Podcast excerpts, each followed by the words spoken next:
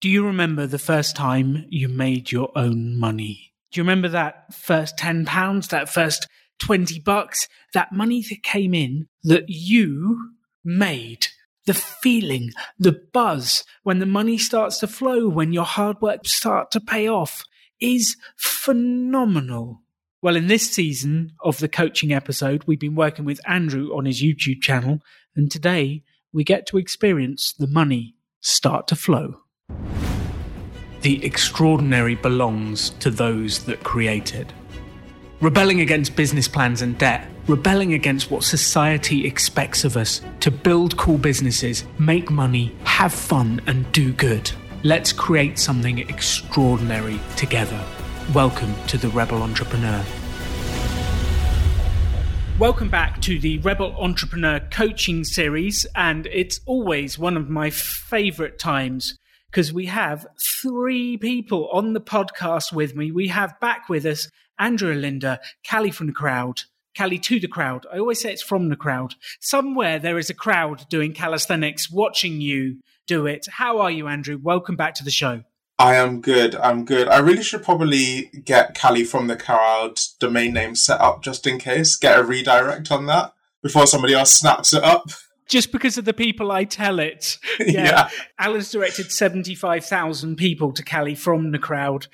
yeah. Whatever you do, just go to some kind of calisthenics and there's a crowd and there's Andrew and you will find it on YouTube. Uh, everyone will be okay. so we've got Andrew back. And we also have Matt and Rob. Welcome back to the show. Hello, hello. Good day. It's good to be here. It's lovely to have you back. How's the woodworking channel? How's the world of YouTube? Yeah, we're slowly starting to pick things up again after a short hiatus, getting up to speed. Basically, trying to learn the ropes again. I, to be honest, I think yeah, I can't yeah. get my words out nowadays. I'm really out of practice, but we're we're getting there. We're getting there. Yeah, lots of filming was done today, so progress is being made. Excellent. And uh, getting your words out is not a prerequisite to being a star on the internet. I can't even get the name of Andrew's business correct, and I still manage to have a following. So, um, if you're listening to this, I apologize to you, Andrew. I'm sorry for getting your business name wrong.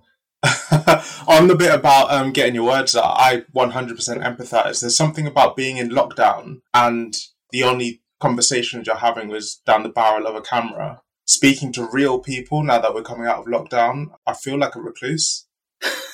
So I do actually have something for all of us here based on that, which I think Matt and Rob might know, but there was a study in the early days of public speakers, and they had three groups of speakers that they then asked the crowds what they thought of them.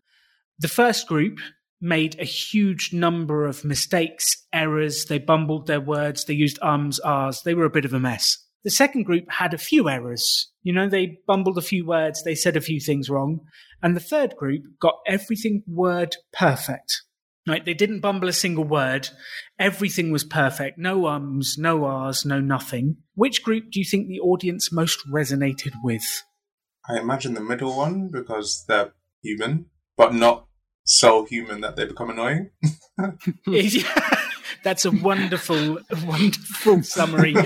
yes, don't be so human it's annoying. Just be marginally human and people will love yeah. you for it.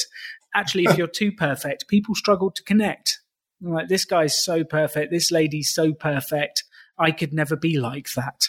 So, a little bit of error in your blog, your speaking, your words can be a good thing. It can actually help you to connect.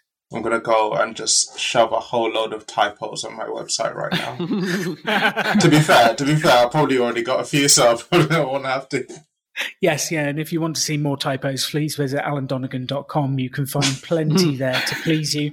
Uh, if you're a grammar Nazi, I'm afraid I won't be changing it. Unless you want to help me do it, that would be great.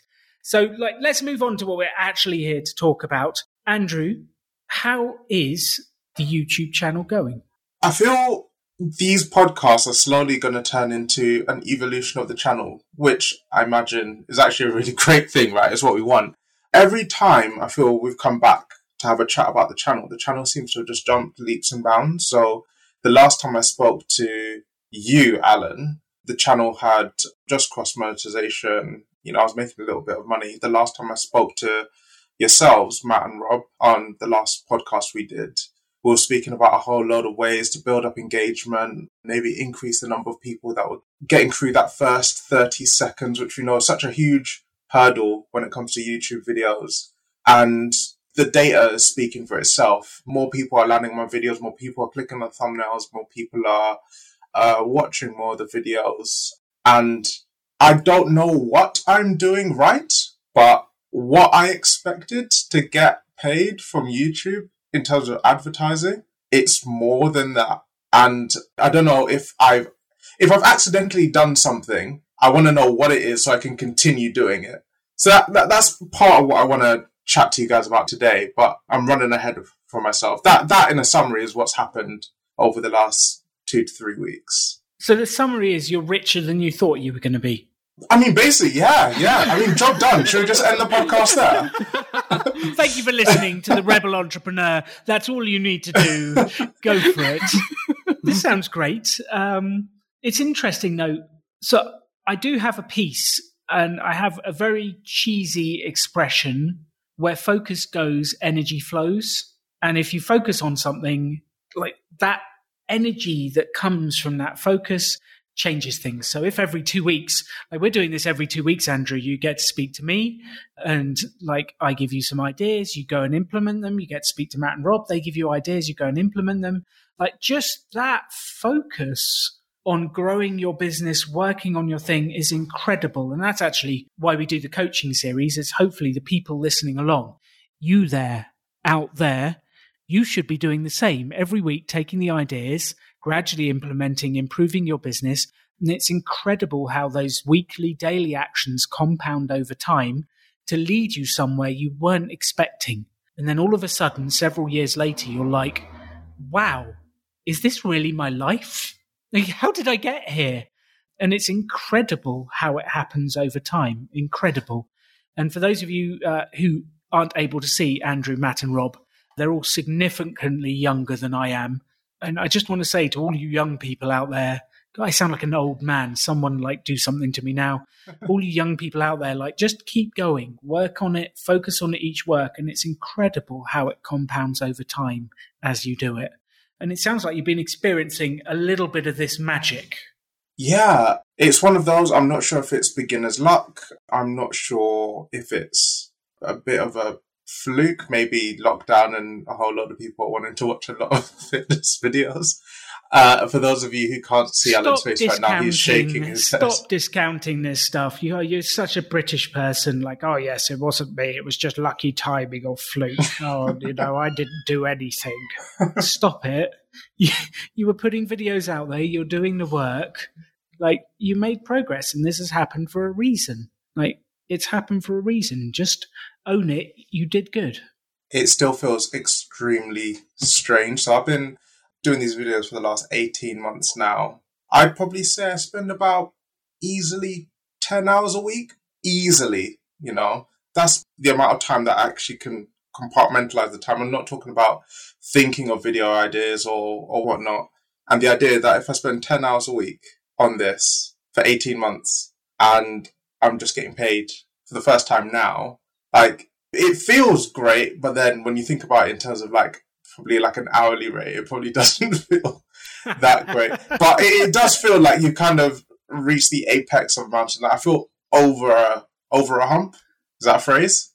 Yeah, I, I feel like I've got past a, a checkbox. you've, you've crossed a hump to a checkbox, and now you're on your way up the other mountain. Someone knows exactly. what you're talking about yeah. somewhere.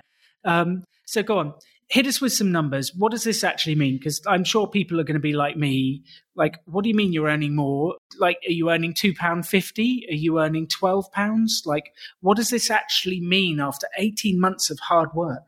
Sure. So, for those of you who don't know, just as a really quick summary, on YouTube they have a whole load of barriers to you making money on YouTube, so that I guess they don't get random people spamming their their platform as part of it, you have to have 1,000 subscribers minimum on your channel, which again is no small feat. And you need to have within the last 365 days, 4,000 watch hours, which when I started, it didn't sound like that much. And then you, you times that number by 60, that's nearly a quarter of a million minutes, that early on felt insane. And to do that every 365 days felt like madness. And then after about six months' time, you realize, oh, it's okay. You know, if this trend continues, then I'll easily cross the, that 4,000 watch hours mark. So I crossed that mark a couple months back, and then YouTube gave me the green light to make a little bit of money. And it started with, I think, my first ever, the, the, the first ever amount I made within the month was eight pounds. And I was, I'm not gonna lie, when I first saw that, I was over the moon. That that's almost a Nando's meal. Like that, that's that's that's how I that's how I think. That's how my brain works. That's at least five wings. That's definitely five wings, or maybe yeah, what exactly. is it, the wings roulette? Could you get a wings roulette for that? Oh, uh, no, no, not not not wings roulette. I'm not brave enough for that. We can't do it off Freddo's anymore because the price is inflated too much. So Nando's is the new one. exactly. Um, and then over the last couple of months, the number of views the channel's been getting has just skyrocketed. It's it really has jumped leaps and bounds. So to put it in perspective, when we started speaking, I've just crossed two thousand subscribers. Now I'm easily getting hundred subscribers a week. Damn! Wow. And I've just crossed three thousand two hundred subscribers, which is really nice. You know, to know that you're helping all these people and that they feel so much value from your content that they're willing to stick around. You know that That's a really good indicator. And as of the last 28 days, my channel made just under a hundred dollars, which is nice. Like I, I, I still can't fathom that this is something I've been doing for free for 18 months. And now, you know, I've got nearly a hundred dollars in, well, not in my hand. It's a, it's a number on the screen, but I, I still got it. It feels, it feels great. Round of applause incredible work. like this is how it starts, and I think sometimes people get disappointed, like, "Oh, I only made ten pounds." So well, that's how it starts. Like you make ten pounds, and then you make twenty, and then you make fifty, and then you make a hundred, and then it grows and it grows and it grows, and this is how it starts. You're on the path, and this is phenomenal. Great work. And you've actually like this is the compounding of all that work you've put in for 18 months is now starting to really kick off. But you have to do that work at the start. And i have an expression of you can have anything you want in life if you're willing to pay the price up front and in full and that's the key bit like you've paid the price through 18 months of work to eventually start getting there. And if you continue to pay the price, it'll continue to start to grow. But most people don't want to pay the price. They just kind of want the success to come without doing all that effort up front. And I think it's really important for everyone listening to this when they hear 18 months, like that is 18 months of hard work. Rob, Matt, you have something to say. Yeah, absolutely. So, Andrew, what you're experiencing here is what's called uh, CPM, cost per mil. So, in plain English, that basically means how much ad or how much an ad is worth on your video per 1,000 views. Always throws me off, but it's it's mil. I think million, but no, mil is a thousand. Yeah. yeah. Yeah. So, cost per mil. A cost per mil is very difficult to get your finger on how, like, whether you're on a climb with it or whether you're on a decline of it throughout the year. So, for example, with my niche woodworking, advertisers will put more money into advertisements, marketing in the run up until Christmas because they know lots of people are going to be locked up in their houses, especially this past year, doing woodworking in their garages, making uh, gifts for people for Christmas or maybe buying tools for people for Christmas. So for me, my cost per mil running up to Christmas from about September to December is through the roof. That being said, in January, I've experienced my income cut by a third of what it was previously because advertisers didn't want to or didn't feel the need to advertise things in that time after Christmas. But that is in my niche. Yours being fitness, again, I'm guessing here, but I'm imagining that you might have jumped in at a good time now where actually advertisers are pumping a lot into the fitness niche because summer is only around the corner. People are going to be outside, they're going to be buying fitness equipment. You are on the bull run at the moment, really, with it. But that that's a guess, of course. Got to get swole for the beach. Exactly, exactly. So that is how cost per mil works on a sort of plain English basis, and it, it can fluctuate throughout the year. It can fluctuate on different niches. For example, woodworking. It's not necessarily a massively um, it, the sector isn't advertised in as much as something like fitness, where the products are probably of higher value. There's probably more competitors.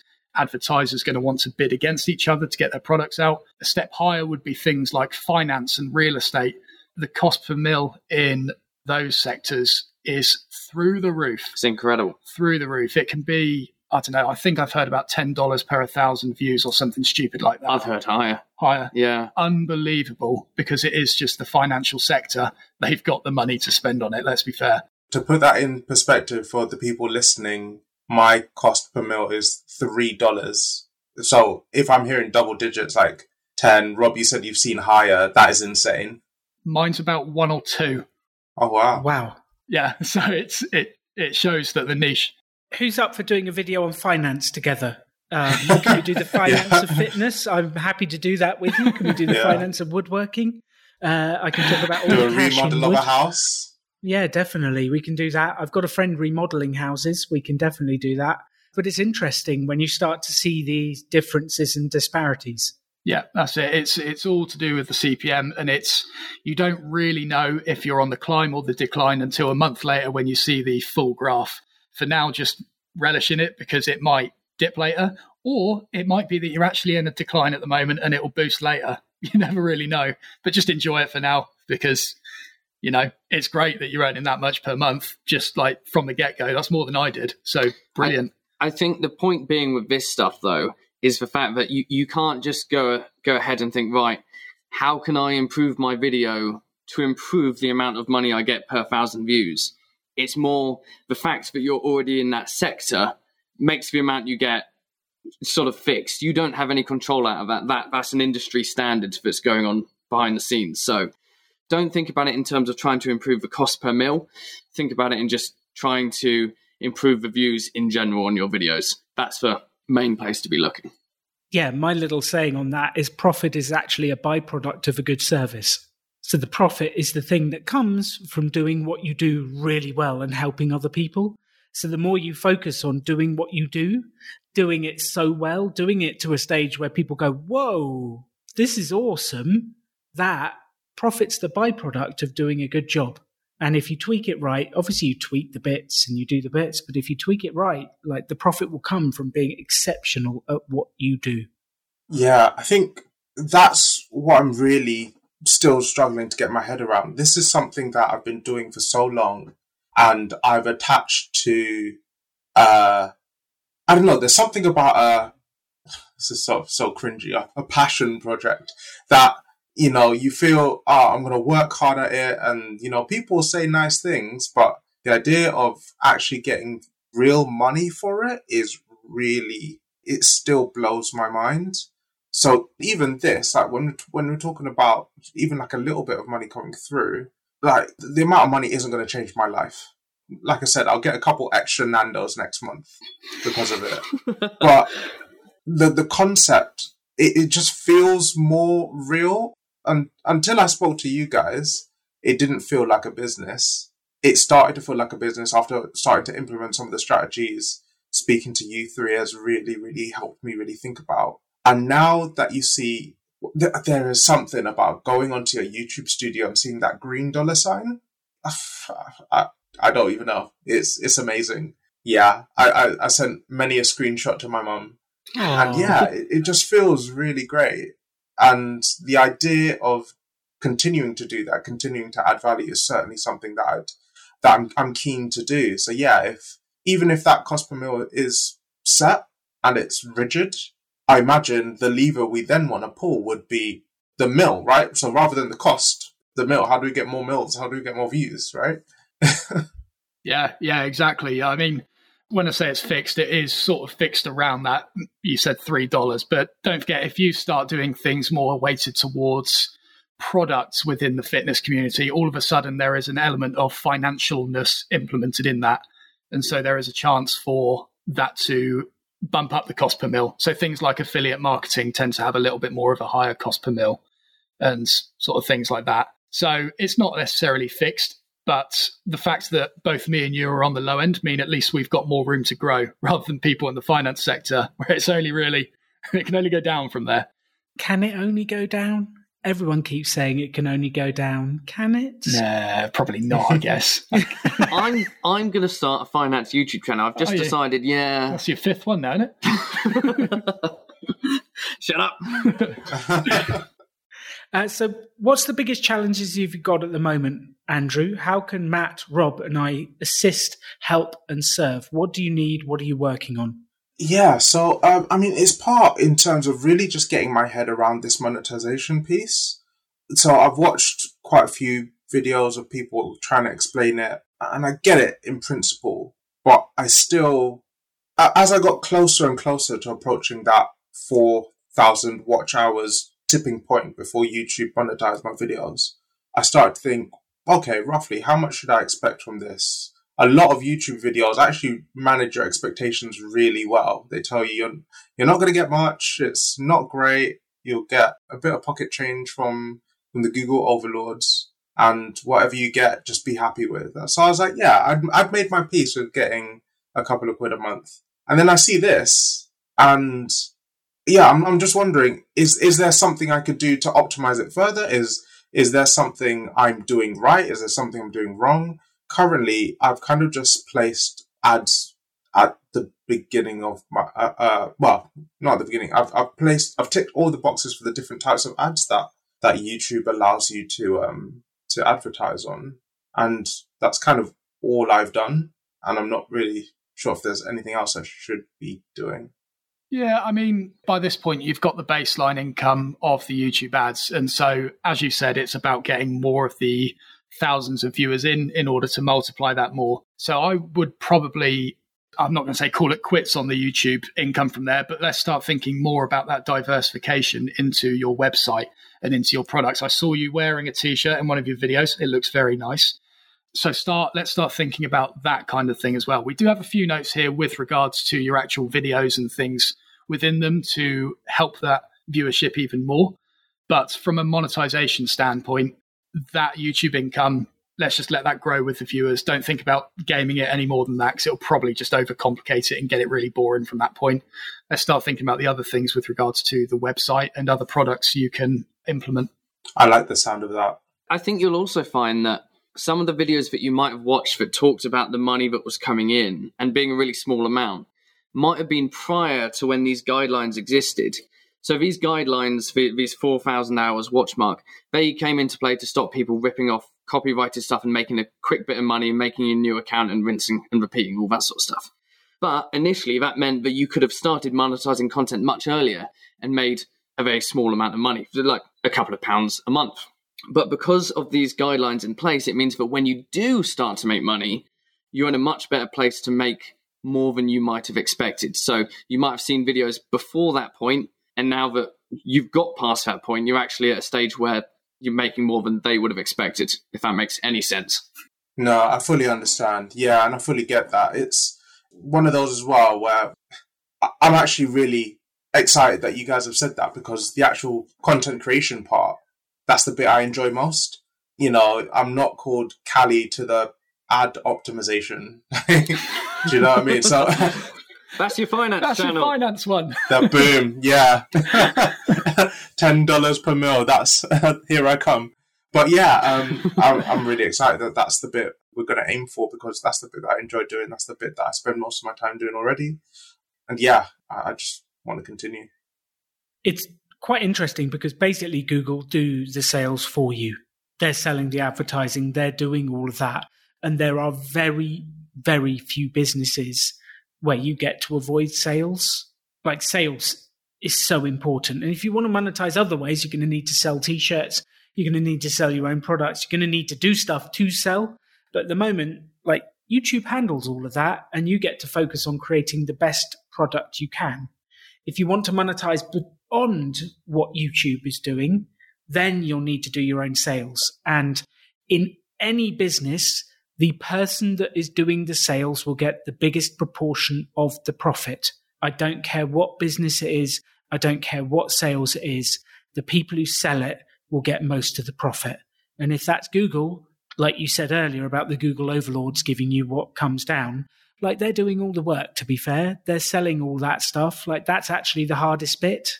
The sales is so hard. That's the piece. So I think like just enjoy that. Enjoy that they're doing it for you. Focus on the content. And if you want to monetize beyond it, then we need to develop your sales skills, your marketing skills, your own list, all of the stuff we've spoken about and will continue to build. But does that make sense about the sales and how money flows in business? Yeah, 100%. And I know we've spoken about those other avenues for sales in the past. I have actually a few things to share on that uh, that I imagine we'll speak about later. But yeah, completely get that. Matt and Rob, would you like to take us through the video elements? So let's go straight into focusing on the content, the video elements, and that sort of stuff. And we'll see where we get to on time to focus on the monetization, because Andrew can always take me off on his own to talk about money later. Oh, mm. that sounds fun. Right. Get the candles okay. here, Alan. Again, why weren't we invited? Anyway, right. So a big topic in the last podcast we did was based around getting people into the videos to start with because your things in the videos, your content is great. You can see that in the comments. Uh, it was getting people into them in the first place, getting that initial viewership up and perhaps the audience retention as well. So, firstly, I want to know what you've been doing in that area before we start offering critiques on what you've done so far. So, yeah, let us know what you've done. Yeah, sure. So we spoke a lot about A/B testing thumbnails and really trying out different thumbnail styles and seeing what that did to click through rate, um, the number of people seeing the video versus the number of people clicking on it.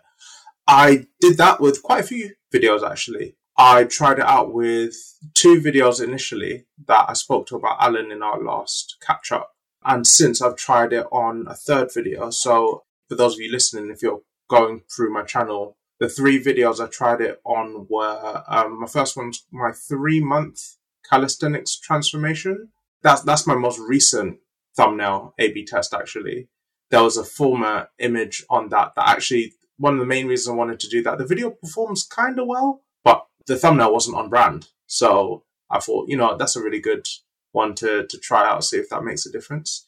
It did make a slight positive difference in terms of click through rate but not nearly as much as one of the ones I did before, which was on um, a video called the pike push up is a type of push up and it's about people not feeling it, particularly in their shoulders. I've tweaked that thumbnail a little bit just to make it completely obvious that people doing this exercise, you should be feeling it here. If you're not feeling it in this part of your body, then watch this video. That click through rate almost doubled on that video when I tried that new thumbnail. So that was a really good experiment. And uh, for the life of me, I can't remember what I did with the other one. But there, there was uh, a thumbnail experiment that was a absolute epic fail. So I tried it, saw click through rate dip, and I, I immediately switched it back. But that's what you want to see, right? So the net overall benefit is overly positive. I've taken a thumbnail, put moved it on brand. It's got gotten a lot better. I've doubled the click through rate of a video that is now performing extremely well. And you know what? The video where it didn't work, I switched it back. And overall, it didn't take a crazy amount of time. Just a little bit of time on Photoshop to tweak it a little bit. And yeah, it's it's certainly something that I will look to optimize. I don't think I'll do it with every single video, but it's learnings from stuff like that that I can now take into my next couple of videos, get an understanding of what works. One thing I've also been paying a lot of attention to is YouTube has a feature I'm sure you guys are already aware of it, where you can see what your thumbnail compares to when looking at all the other top videos for your search term. Since the last time I spoke to you guys, I've been paying a lot of attention to that feature. And yeah, it's, it's it seems to be paying off. Yeah, no, that's brilliant to hear. And that's the thing with A B split tests. You have your A and then you have your B, and you always think that the B is going to perform better than the A but actually no it doesn't. And it's hard to get that. The, the reason it's an a b split test is because they are 50-50 they are technically equal. You don't know. But that's that's good to hear that you've been doing that and you found ways of doing it. And have you been doing that using paid software or has that just been you've been doing it through the analytics? No that wasn't paid software. That was solely before and after. And it's a weird one because so when when we think about a pure A/B test, we really should be testing the same thumbnail under the same scenario, right? So run the same thumbnail over the same amount of time because, like you said earlier, different environmental factors might change click through rate, right? So it might be, I don't know, in the run up to summer, more people might be interested in muscle building rather than handstands, or for, for example. So you do have that sort of asterisk there with the way that I've run these A B tests in terms of completely taking down one thumbnail and re uploading another. But when you see such stark differences in the click through rate and you know, you look at the YouTube analytics, you know, you look at the wiggly lines and the one wiggly line goes down and one wiggly line goes up. You know, you can infer a lot of conclusions, especially when you switch it back and the wiggly line goes back up again. Yeah. So yeah, that's kind of how I kind of got my head around it. You know, you try out different things. Like you said, you always think new is going to be better. Mm-hmm. That's not always the case. And in my head, what I'm kind of trying to do is build up a set of principles that allow me to go, okay, I now know what worked in these sort of types of videos. When I make a new video that might be related to one of the videos I've tried out, I kind of have a set of principles in my head of, in terms of thumbnails, what works, what doesn't. That's great to hear. I mean, so what we were going to sort of suggest with this now is let's take it a step further and perhaps experiment with something completely different. And by the way, it's great that you're doing this without the use of paid software. I didn't want us to say that last time and think that you had to go out and buy it. Probably goes against everything this podcast stands for as well. So mm. see Alan streaming now. Alan just so, had an aneurysm. yeah. if you've got to spend a little bit of money sometimes and it helps you grow your business, it's okay the general yeah. concept is you don't need it to get going. And i think that's the difference. Like if you're 18 months in and you're earning 100 bucks a month and you want to spend 20 on a piece of software that'll double it like that makes sense to me. If you've just started and you've beginning from zero you don't need any of it. Yeah. I forgot to tell you alan i took out a business loan to get a new camera. Oh my god. I haven't received such a hard stare like that since i broke something of my mum's or something. Don't even joke about business loans. But yeah, okay. So going back to the thumbnails, yeah, just okay, to avoid, avoid any conflicts, you know, just yeah, mm. I don't like it. So what we were going to suggest is, or I guess just to offer some critiquing first, there are still a few instances in some of these thumbnails where the main subject of focus is a little bit too obscure, a little bit too off in the corner. For example, we've got one here. It's your most recent one, actually, the back lever day zero. So, with this one, just to somewhat describe it for the listener, Andrew's doing a back lever, which just looks, I don't know how, but you are doing something where basically it looks like you're laying on your front, but your hands are behind you and you're suspended below a bar. It just looks completely wrong, but you're somehow doing it. so, the shot of this is from the front. So, you're seeing sort of Andrew's head first and then his feet behind him. And imagine that you're laying on the ground and the camera is above you what do you see? You basically see their head and shoulders. That's about it. Now, with this thumbnail, it's off in the corner. There's not a lot drawing my attention to you or the position you're in. Whereas if that camera shot was slightly to the side and we're seeing that entire profile of your body laid out flat under the bar in this insane position, is that going to demonstrate a lot more of what you're trying to convey in this video. Sure, you've got things with the bar in the way and stuff like that. It's the levitation. From that angle, you can see it.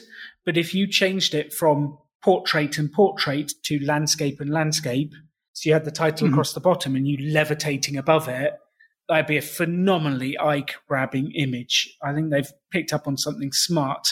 I really like that feedback. It's actually feedback I've thought about, which is going to lead me on to a really great question. Well, I think it's great, and I'm going to ask it anyway.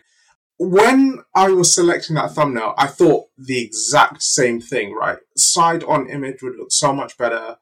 I was actually ready to create that exact thumbnail that you're speaking about.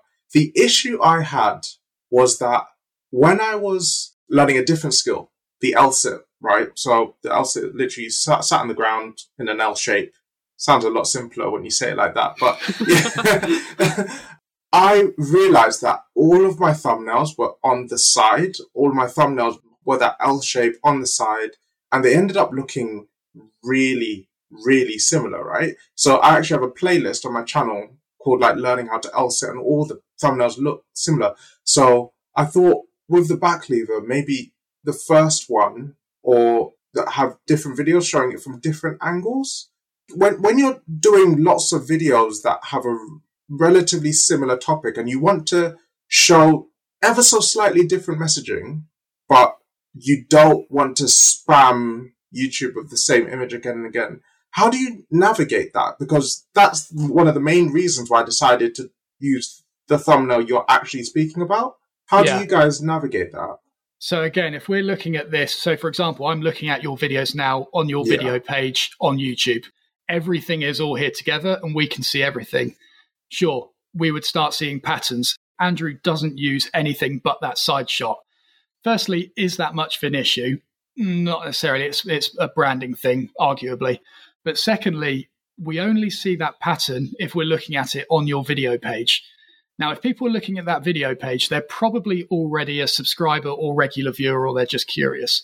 However, if that shot pops up on the search feed or the results feed, that's something that could potentially capture a viewer, that really interesting shot. Sure, if you've used it over and over again, uh, sorry, if it works and you've used it over and over again, then keep using it. It doesn't really matter because if the sorry, I'm I'm screwing my words up here. Well, no, it, it makes sense. Essentially, at the end of the day, if if it does look like a good shot, you can reuse it. If you hmm. start to see a point where actually views are dipping because you think it might be down to using the same thumbnail, go back to the A/B test and see what happens. In terms of trying to progress a thumbnail over time, especially if it's within a series, start to sort of focus on on different points. So we're sort of saying go 90 degrees onto that angle. You've got your whole body in the shot. Maybe the next one, it's only half your body, but it's like at that perfect 90 degree angle to that bar and it still looks crazy, but it's still landscape. You could keep it as that full shot and maybe cut the background out of the image and slightly adjust the tint of it so it changes color as you progress through the series. It's like keeping that same fundamental thing that's going to capture people's attention, but still adapting it in small ways. But again, it's it's trial and error. So give it a go because look, like looking at this straight on, honestly, I can't work out what a back lever is from that image. The only reason I know what a back lever is is because I've gone and watched the video now. But it's weird. It it almost doesn't look human. It's this weird fleshy U shape that I'm seeing, and the rest of it sort of blends in. But just trying to make stuff bold and in your face is is going to be what gets you yeah. the views essentially. Don't be afraid of being obnoxious because it works. Yes, without a shadow of a doubt, we know that. Yeah. I'll dial up the uh, obnoxiousness. I mean, there's, there's another one here. So your No More Calluses thumbnail. Oh, yeah. It looks really good, really nice and clean. I won't dwell on it too much, but I think that is a great concept. However, when I searched for No More Calluses, there were literal thumbnails of people showing one calloused hand that just looks screwed up and one hand that was completely clean. One said before, one said after. Those had so many more views just purely because they were in your face. It's like, wow, I can go from this to this mm. rather than this kind of clean look that you've given here, which is great. But actually, does it sell what you're saying in the video? Not as much as what these other people are promising. Yeah. Yeah. And so, to build on that idea of trying to make these thumbnails more bold and more dramatic, we're thinking that a great challenge for you for the next few weeks with the next set of videos would be to try and create the thumbnails with only two syllables maximum written on the screen. Ideally, nothing. Ideally, the image entirely speaks for itself and you might you might have to put in more thought it might take more time in this but essentially it would be worth trialing this sort of different methods. So you've got that new new A and B test. You've got the concept of right. I've got text on the screen. I don't have text on the screen. I've got it big, bold, and dramatic. I've got it cut in half. I think this challenge of, of just keeping it to two syllables would be the best way for you to sort of test your photography skills and give yourself a chance to show up and, and really be bold in the timeline. Yeah. And no cheating, no writing on the walls in the background. That's bad. yeah, no, literally drawing with a marker. I, you've, you've already done this in some instances. For so, for example, you've got one here: L sit floor versus parallettes. You've got verses in the middle, two syllables. You've got things like day one, day zero, hour one, before, after, under your breath. but, you know, simple things like that that It's what people like Mr. Beast do and things, and it works. You let the title, you let the image do most of the speaking, and then those little words are just there for supplements, and it mm. forces you to be creative. For example, you've got one here, how many reps for beginners? What if you had one where as the image split in half and you've got a dumbbell in each hand, one hand, it says rep five, the other hand, it says rep 25. One of the arms is ripped as hell the other one's really skinny. How much does that speak for what the video is talking about? How many reps should a beginner do? Well, five really, because look how ripped that guy is. Or is he going for endurance? The other hand, like the image does it all. Can I just say I'm so impressed by how much of the information from that video you've actually just relayed back to me. That's actually pretty cool. yeah, I, no, I completely agree, and it's a weird one. Like I fully lean into that show don't tell ideology, like the idea that the title is already telling them what the video is about. The thumbnail should really say it with a photo. Yeah, I, am I'm, I'm fully willing to try that. I've I've seen it work. I know because I click on videos with no text in the thumbnail. You know, so it's got to work because enough people do it. So yeah, I'll um, I'll give that a go. Brilliant. Okay, that's good. Yeah. So if we sort of quickly move on from there, what would you like to cover? Content, content structure. Yeah content structure. So, first question then is do you script your videos? I do. If I didn't, my videos would be significantly longer and far less succinct. I try as much as possible not to make it look like I'm reading from notes, but I still need the notes there to make sure I brought those points out. So I kind of have, I'll have my laptop down to, to the right of me outside of the shot, read a quick note, then say what I'm saying down to the barrel of the camera, and if I forget what I'm saying, I'll have a quick glance at the screen and then um, edit that little bit out. and yeah, it's it it works for me. I certainly feel when I look back on my videos, I'm way more succinct than I am when I speak normally, as you guys have probably noticed. I waffle quite a bit. But yeah, in answer to your question, Rob, I do. Cool. I mean, just saying the facts we had to ask that shows that you're hiding it very well. You're doing a great job. Genuinely better than me. So, yeah. Anyway. We're not going to come along and say stop scripting. The whole point is having a plan in front of your videos is always a really good good start, and the fact that you're doing that is brilliant. But what we want to talk about is the concept of like adding rest breaks within your videos. I guess it sounds a little bit weird, but essentially, we watched your four or five latest videos and 99% of the time it's continuous talking, which is fine. You're providing so much value, you're providing so much information, but it is so easy for any person, any viewer to get distracted for a second, miss a valuable piece of information, or listen to so much stuff that they're they're trying to remember what was said at the start to link into what's said now. And essentially, adding a rest break gives people time to ingest that information and have a think, have a almost have a rest thinking wise, and then you can move on to the next point. And the way to do that is essentially with montages. Mm-hmm. Yeah, montages, or perhaps a change in music or something like that. Alan, we actually wanted to run this by you as well. When you're doing your presenting workshops, how do you stop the audience from zoning out in situations where you are doing a lot of monologue? It's one of the best bits because you have to engage. If you've got 100 people in front of you, and you imagine my courses are two weeks long. Like they sit in front of me for two weeks. I have to do something to keep them engaged.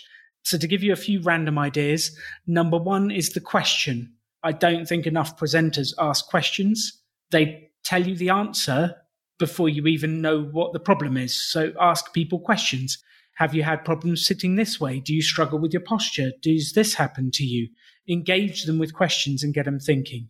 Number two is eye contact. Like that just so it's the change in eye contact. So sometimes I'm just talking and then sometimes I'll just stop and stare at them. And you've probably all seen me do this to you down the videos where I just lean in and stare. What's the impact that has? Makes me sit up a lot straighter in my chair. I get attention, I tell you. When I do that in real life to the person in the front audience, the whole audience goes, uh oh, he's going to look at us next. um, so your eye contact is incredible. I would say the third is your variety. Now, you can do this in many ways. Vocal variety is speed. So, one of the things you can do is speak really fast and then just stop And that silence and space will draw people in, and then they'll be back for the next piece to keep. So it's the variety of the speed, the variety of the tone. And you probably heard me do this on the podcast. I get awfully excited. I go off on one, and then I go, You could do this for your business. And it, that change in tone keeps people engaged, keeps them coming towards you. And loud or quiet is not bad. One or the other is. If you are only ever quiet or only ever loud, that is bad. It's going between the two and the variety. So I think those are some very quick and easy ways that you can use no matter what you're doing to keep people interested. It's funny, those are actually so easy to apply to videos. So, for example, asking a question, doing that at the start of the video instantly engages people. Making eye contact, well, you're staring at the same camera each time, you're going to struggle doing that. But what if you just change that camera to the left and then you turn your head to look at that one? Me and Rob do this all the time. Mm-hmm. You squeeze in the image when there's a cut, just constantly changing the depth of uh, well, just the way that you're approaching the camera, you change the environment. That's the sort of a similar way of changing eye contact. And then with the breaks that Alan said, where you build up and then you stop, that's one that you can actually build in with these montages. So, for example, when you're demonstrating a technique, instead of talking over it, which you can do in some instances, just stop the talking and do some music. So, for example, mm-hmm. in your video on how to do, uh, you were learning a handstand. It was a long video, about eight minutes or so. I found myself zoning out, thinking a little bit about dinner or something like that. That's usually what I zone out and do. But then there was a part in it where you stopped talking, the music kind of came up, and it was you holding a 10 second handstand for the first time. And I was like, wait, what? Whoa, whoa, he's doing it. And I instantly came back. Yeah. And there was a few other instances of that. And it's just things that help ground you back in the video where I can kind of focus and I think, right, hang on, I got lost there. Now I can continue listening and see what he had to say about that thing that just happened. Rest breaks make such a difference. And as someone who likes to talk very fast and everything, I've had to script my videos to get those rest breaks in because if I don't, then it is just a monotone monologue that people zone out of, probably much, much like this rest break. exactly. Funnily enough, we had the same thing in one of Matt's latest videos that he was editing, where you scripted an entire section. Oh God! You were going for some. He's doing some speed record essentially, and he was talking through the steps that he needed to do to complete the speed record. And it was a cool part of the video, and I was sort of I watched it from the start. The start of the video was really great, really pacey. I was into it, and then I had about two minutes talking about how to mark a piece of wood, and I just said to Matt, I essentially one, your choice of music was terrible. It sounded like it should have been in a game from the nineties, and two, the information almost put me to sleep. Rob, you know he can hear you. yeah, no, but this is what it's great having Rob here for because it yeah. is an honest critique, and I can try. And actually, when I look back on it, I thought, yeah, he's right. It's not like I spent a day editing it and filming it and stuff. to be fair, I'm more interested in a good product at the end. You got to weigh it up sometimes, but yeah, it uh, was absolutely right. I mean, with that replacement that you did, it's not like I came in and told him exactly how to do it. I just said it just needs to change. It needs to be speedier, more efficient. Move on. Like the new version that you got now I don't know how many times better do you think it is? It's oh, like oh, it's insanely better, insanely better, it's, and it's just adding a few breaks for impact, consolidating a few of the sentences into. In fact, that entire section got boiled down into two sentences. It was just about marking a bit of wood, as Rob said. Yeah, yeah, exactly, exactly. and so just think about it with your own videos. When you come to the editing process, just think, right, am I still engaged? Am I still enjoying every bit of it? Because if you're not enjoying it and you and you're the one who made the content, then you're going to struggle to get other people alongside you. So analyze it and think, right, can I compress this down? At the end of the day, if you had a seven minute video that suddenly becomes a four minute because you've knocked off three minutes, fine. It means that more people are likely to watch because it's a smaller video and they're going to get what they want in a quicker amount of time. So it's all about that pacing and trying to find that balance. Yeah, it's really interesting that you, you say that about all these breaks in the videos because again, for those of you listening who might not have YouTube channels, YouTube actually shows you where on the video people watch more. You know, it shows you the percentage of people that actually stuck around for that bit of the video. Matt, the video you just referenced of the handstand where I pause, dial up the music, and it's 10 seconds of me doing a handstand attempt, you can actually see the number of people that watch that part of the video. There's a massive spike. And bear in mind, this is towards the end of a video where usually people slope off and are ready to wind down on the video, you just see this massive peak at the end of a video, which is very uncharacteristic. And it probably is down to the fact that I've stopped speaking and they're like, oh, sorry, I wasn't listening to that bit. And now it's silent. And like, what's, what, what's going on here? So, what does that tell you? Because essentially, those analytics, they don't know when the person is looking at the screen. They don't know when they've got that window open. So, how come there's a spike there? What would cause that to happen? Well, I mean, it's the change in the ambience of the, the video, right? So, like, it's gone from. How would people know that it's changed up to that point? If if the views had already dipped, how can they come back again at that point? Oh, they, they, I guess they must have scrolled back. They must have jumped back. Jump back or jump forwards. They saw your thumbnail. Well, they yeah, saw true. the concept of doing the handstand, and they thought, right, I'm gonna have a listen to this. Then you might see the views drop off a bit over time, mm. and then that spike is where someone's just gone along because they've got a little bit bored. It hasn't been visually yeah. stimulating, or that they haven't quite learned what they needed to, and they found the bit that that looks the most interesting because essentially that's all you see as you scroll along. You see somebody doing a handstand. You're like, right, that's the money. That's what I want to watch, and they click on it, and that's why it spikes. So what you need to do then is think about how the information you provided up to that point can be compressed. How montages can break up a section. So uh, just just imagine a 30 seconds sort of clip with with different music going on of of seeing you struggle seeing different shots of you really trying, getting frustrated, like hearing audio of you in the moment, just mm. like shouting, or you don't have to shout, but the frustration that you're you're having, and then you come back to you talking and say, right, this is what happened. this is what I did differently. And then suddenly you might be into a different montage where you're talking over it and explaining the finer points. And just that whole momentum drives the viewer attention. It drives the view count because people are not only going to click on it because they've seen that it's probably got more likes because of the viewer retention, but they're just going to keep on watching it through. YouTube's going to show more people. And again, that mil value is going to start to go up because it's all boiled down to the content you produce within it. Yeah, I like that. I really like that. And yeah, you're right. It's like, it's like you said, I do it as well. YouTube allows you to scroll along and the mini thumbnail along the scrolling bar, you, you get to see flashes of what you're scrolling to. Someone clicks on a video called I learned how to handstand. Naturally, you're going to scroll along to see where you can see a handstand. And, you know, you get to the point, it's like, oh, okay, he did learn it. Great, next, you know. Um, yeah. And if you haven't captured them at the beginning or during the video, then yeah, they are going to move along once they've got the money shot. So then I guess leading up to that sort of payoff moment with the handstand, what can we do to build up the engagement or the viewership in that kind of bit before the payoff. So Rob's got a few thoughts with this with regards to music mm-hmm. that you can do. So I'll let you sort of explain it. Yeah. So essentially, because basically all I've ever studied is music, it's all I tend to hear in videos. And in your videos in particular, you've got your standard sort of a theme music, I'm going to call it. And it's a really nice track. It, it works well in the background and it doesn't get in your face when you're talking. But the problem is hearing it going continuously all of the time. It means that we're sort of on this really flat level of, I guess, excitement. And at the end of the day, if you want to keep people going, you've got to develop your video in sort of a way that it's like a story. You've got to build tension. And so have your music at the start of your video. That that builds your brand. But then have a moment where, right, it's gone away. You've told them a significant piece of information. So they're focused because suddenly the music's gone. That means something must be different then go to a montage that's more upbeat, that's more energetic, and now they're seeing things happening, things are developing.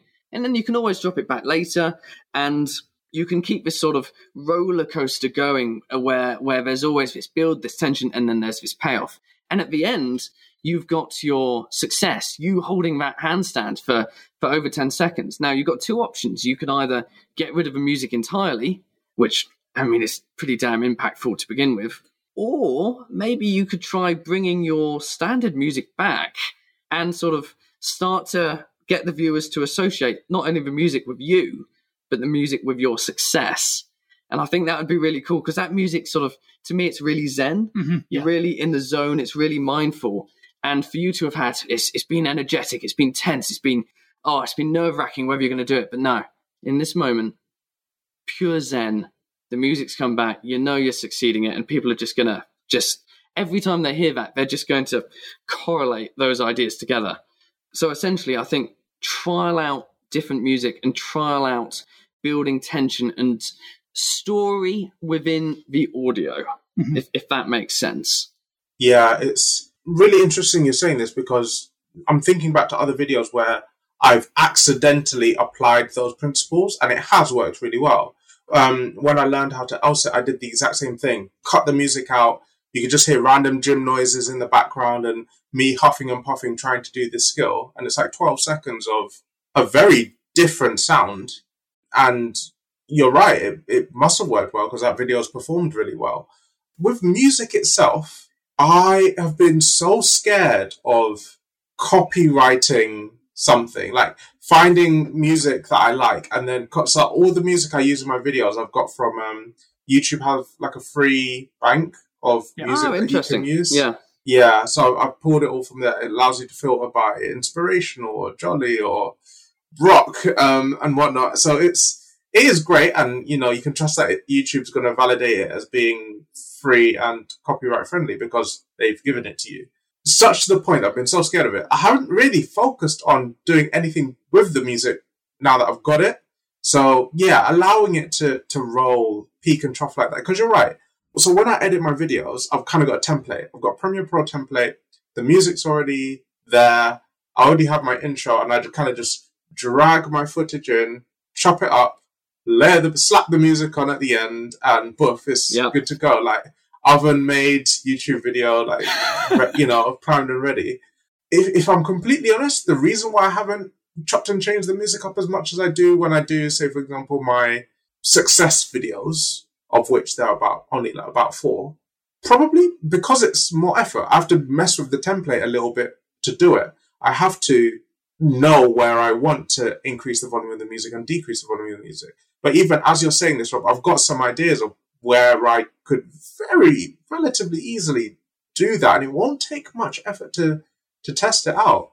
Yeah, yeah, exactly. So I reckon another challenge on top of the whole concept of the thumbnails thing, instead of developing your video before adding the music, see what happens if you swap it round. So you've got your script and then search up some music. So you can look through YouTube. That's that's absolutely fine. But a, a, couple of relatively cheap options that we've well we've used one of them. There's another one that I know that's quite popular. But uh, the two brands that come to mind are Epidemic Sound. That's what we use all the time. It's about nine pound ninety nine a month, and I think it's sort of it's validated using it if you're already making money from YouTube. That's music is such an investment to make. Yep. Or Artlist.io yeah, that's quite a spenny one. Well, you've got oh, to pay it? the annual fee up front, but it's quite good. Oh, yeah. okay. I see. Yeah. I see.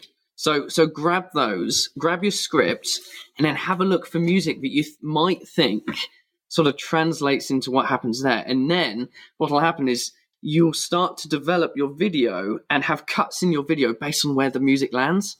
And the impacts and the rhythm and the feel of it starts to get defined by the music and the whole thing starts to flow because music naturally has a flow to it. Mm-hmm. So if you link your video into that, I think it's going to make a really interesting concept, but should hopefully just again, always coming back to it, hopefully push that viewer attention higher. Yeah, you're spot on. Yeah, I just need to be more intentional with it because, like, like I said, the, the, the few times I've done it, it's performed well. Um, I actually did a vlog video where I completely I watched um a fair amount of Casey Neistat, who's a vlogger that oh, does yeah. that really well, right? So the beat will change, and with each beat change, there's a new shot, there's a new camera angle, and then you're right, he kills the song entirely, and you just see his camera, his face like really close to the camera. I've, I've tried that out with one vlog video once. It was a handstand vlog video. I tried it out. That video performed really well, but you know what? It pushed my editing skills to the absolute limit I haven't tried it again since. So it's like now I'm at a point where I'm starting to see the actual financial value of doing this. It's like, hmm, maybe I should entertain the idea of starting up. Like, I'm not talking about an extra 10 hours a week. I'm talking about an extra half an hour, you know? Mm-hmm. In my head, that is worthwhile. So I could try it out.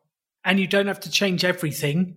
Just add in a little bit, add in a little bit, and just it's just about weekly refining, monthly refining so that you grow, the videos get better, your skills get better. And I think I did that in the early days. Sometimes I would stretch myself to the nth degree and give it my all and then go, I'm never doing that again. And you just get tired. But it's just like, just do a little bit. Just, you know, add in one of these elements, do one of these things. And that's where you start to build up slowly over time. Because I think my tendency in the past a bit like you, was to try and do everything all at once. And if I'd have heard this advice from Matt and Rob, I'd be going, oh, I need to do all of this in the next video now.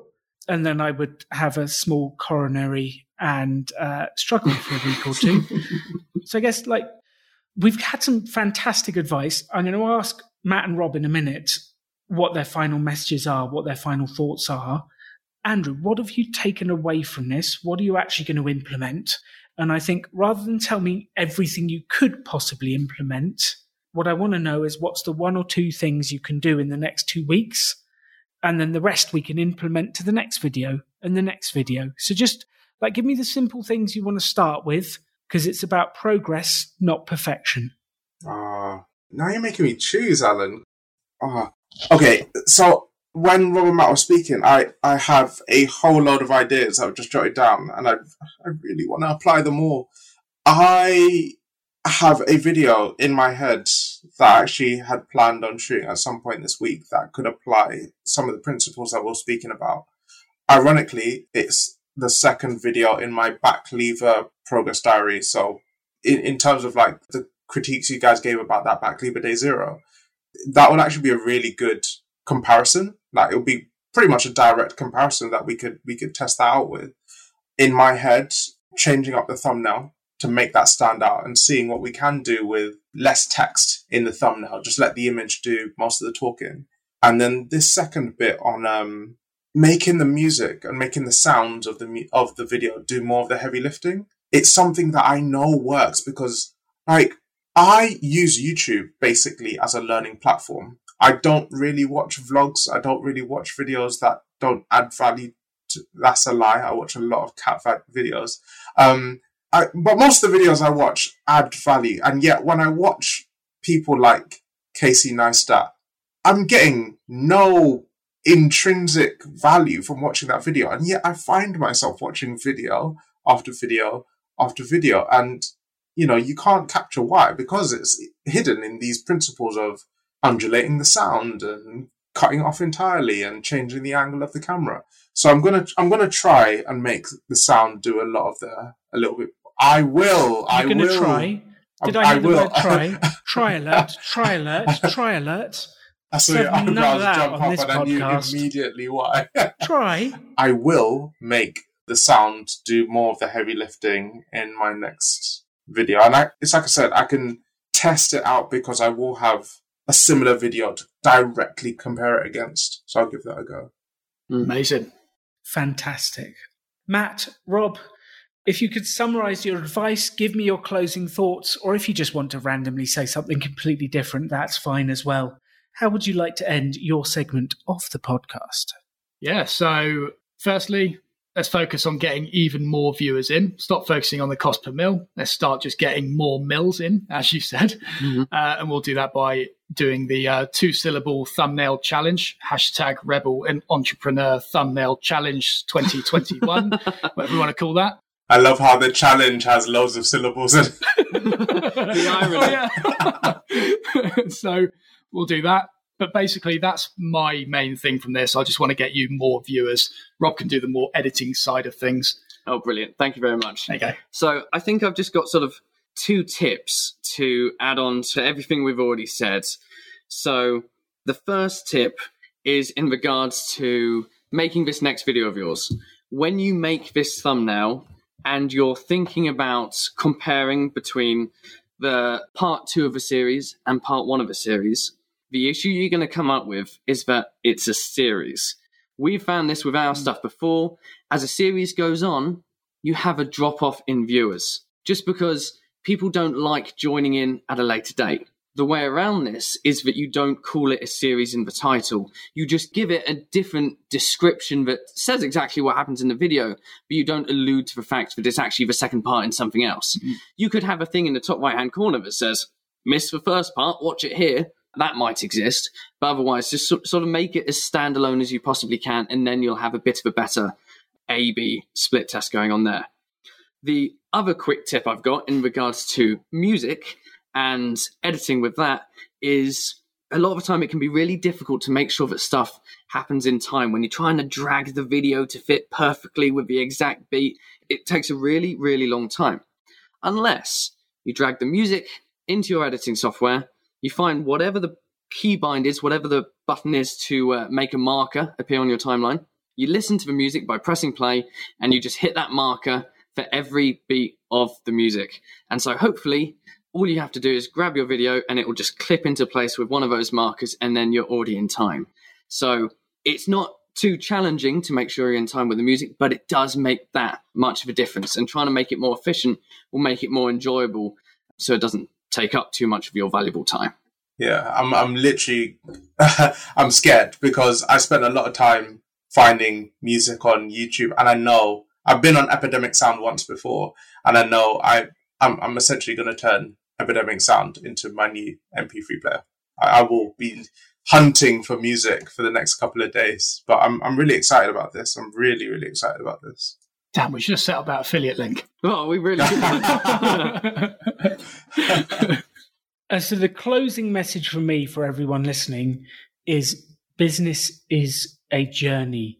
You're never going to get it perfect the first time you do it. It's about incremental improvement week on week, video on video, customer on customer, project on project. Just each time you do it, learn one little thing that you can improve.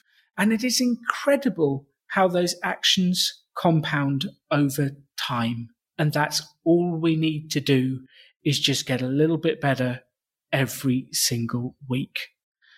Andrew, thank you as always for being on the podcast. You have been an absolute legend if the audience want to come and do strange levitational moves with you, where do they find you on YouTube?